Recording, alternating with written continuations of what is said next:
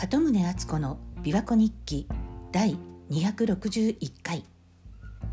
今日は2023年3月13日の月曜日です。昨夜からの雨が上がって琵琶湖は曇り空の下で穏やかです。本当に久しぶりの雨だったんで植物も喜んでいるようでうちにはあの前の住人の方が植えた桜の木があって品種はよくわからないんですけどあのさくらんぼがなる木なんですよね。で普通の桜よりも早めに花が咲くんですが昨日少し花が開いてきたなと思っていたらもう今朝は一気にたくさん咲いていて本当に一日でパッて花開くんですね。さっきも目白が枝に止まってました。本当に春がやってきたっていう感じです。さて先日ネットで上野千鶴子さんが話題になってました。上野千鶴子さんといえばお一人様で有名なフェミニストですね。まあ結婚制度を否定するようなことをずっとおっしゃっていると思うんですけど実際は結婚していたことが発覚したんだそうです。以前にも確かみんなで平等に貧しくなろうって言ってたのに実際は自分はタワマンに暮らして外車に乗っているっていうことが判明して炎上していたことがありましたよね。まあといっても私はネットでそういう記事を目にしただけなので実際のところはよくわからないんですけれども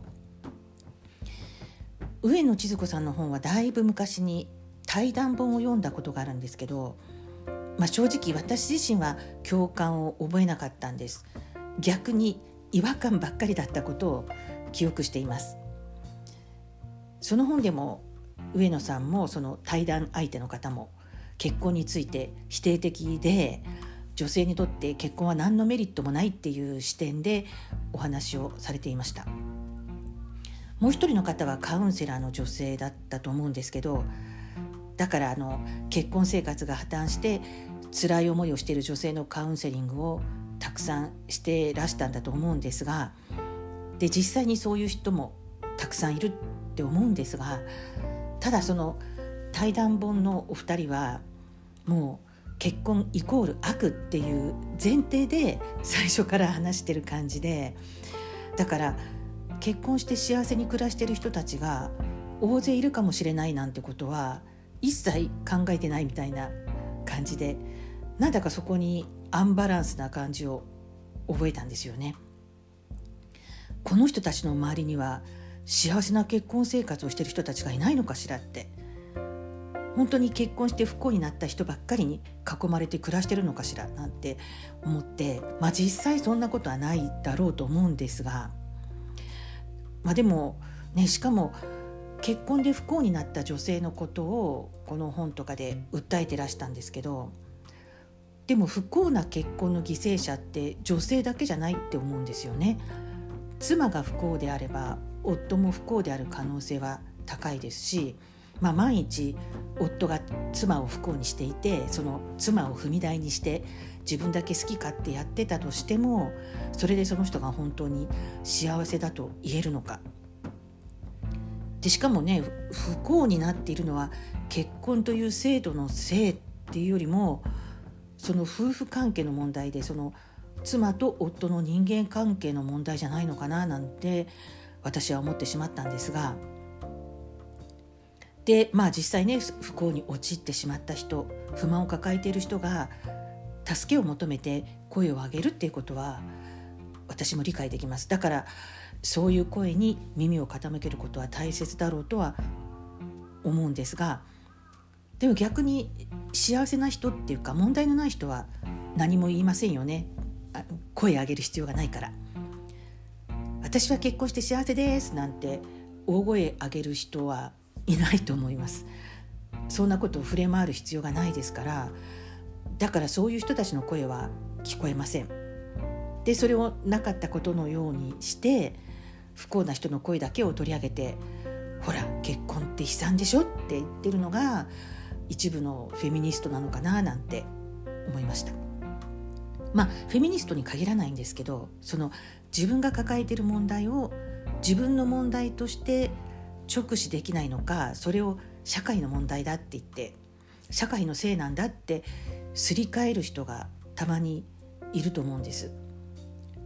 もちろんね社会の問題であるのかもしれませんがでも例えば結婚生活がうまくいかないとしたらそれは自分自身の問題。自分と配偶者の問題なはずなのにそれを社会のせいだ制度が悪いんだって言えば自分の責任が軽くなって少し気が楽になるのかもしれません。私が知ってる人であの素敵なこうライフスタイルを提唱して一時期マスコミに取り上げられた人がいるんです、まあ、子育てをはじめとして家庭生活とかについても提言するような人で、まあ、たくさんの人がね羨ましいとか素敵って思うようなライフスタイルを提案してたんです。で実際に本当にいいことを言ってたと思うし素敵な暮らしだったんだと思うんですけれどもでも実際彼女は子育てに失敗して親子関係がガタガタになっててで夫婦関係も一時ガタガタで離婚寸前だったりして今の状況は知らないんですけどまあだからねえ大丈夫なのかななんて当時心配して見てましたでも彼女はねなんかそういうなんか自分の家庭の中で問題が起きるたびに逆にそういう外での仕事に頑張ってそれで 乗り越えてるみたいだったんですよね。その自分に個人的に起きた問題例えばあの子供との子供との問題についてもそれまで自分が子供と過去ねどういうふうに接してきたかっていうことは問題にせずこれは社会の問題だ現代社会のせいなんだ現代社会のせいで今こういう問題を抱えている子どもが増えてるんだこれを世の中に訴えなければいけないとかって言い出してそれを自分の活動に加えていくっていうのを目の当たりにしたんですね。まあ、確かにあの社会を啓蒙するっていう意味で彼女の活動は有益なものかもしれないんですけどだけどそもそも自分の子供の問題はそれじゃ何も解決しないっていうか解決しようとしていないんですよねそもそも。だから大丈夫なのって私は心配して見てたんですけど彼女自身はねそれでいいのかもしれないんですけどじゃあ彼女の子供はどうなるの？何も変わらないままじゃないって思ってました。まあ、最終的にその世の中に訴えるっていう彼女の活動は世の中のためって言ってるけど実際は彼女自身がその日その日を乗り切るための手段なのかなって私は彼女を見ていて自分の中でそんな風に理解していましただから声高に結婚を否定するフェミニストの方々も実は自分が幸せな夫婦のもとで育っていなかったとか自分自身が幸せな結婚をしていないっていうことが許せないとか耐えられないとかそういう気持ちからあるいは、まあ、そうじゃなくても大丈夫なんだって自分を弁護するために逆に結婚なんかしたら不幸になるだけよって触れ回っているのかななんて自分の不幸を社会のせいにしてるのかななんて思って見てました。結局個人的な問題を社会問題にすり替えているのかなってまあこれは私の勝手な解釈なので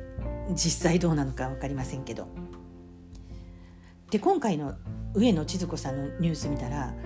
長く不倫関係だった20歳年上の男性と実は入籍していてでその方はもうすでに亡くなられて遺産相続されているんだろうっていう話だったんですがまあ詳しいことはわからないんですけど結果的に自分の思い通りの結果が得られているような感じでめでたしめでたしなんですかね。まあといっても世間からは言ってることとやってることが違うじゃないかって批判されてるわけですよね。お一人様ビジネスっていうふうに書かれていましたけどまあまさにフェミニスト活動とかそういった主張は自分の生活の過程でもあったっていうことなんでしょうか。まあ、でも本当に大変な状況に追い込まれてやむを得ず声を上げる人たちもいますからそういう人たちは別として涼しい顔して大きな声を上げて主張する人たちフェミニズムに限らないですけど何であってもそういう大きな声については無防備に耳を傾けないように冷静に聞くのが一番だなって思う今日この頃です。まあ、最近だと例えば LGBTQ 問題とか当事者でないのにわざわざ大きな声を上げる人にはどんな意図があるのかななんて考えてしまいます。とちょっと疑り深い話になってしまいましたが社会問題だって大きな声を上げる人こそ実は他人のことじゃなくて自分のことを一番に考えている可能性があるのじゃないかななんて思ってます。最後に比叡山に延暦寺を開いた最澄の言葉「猛虎利他」己を忘れて他を利する。これを頭の片隅に今日も一日過ごそうと思います。鳩宗敦子でした。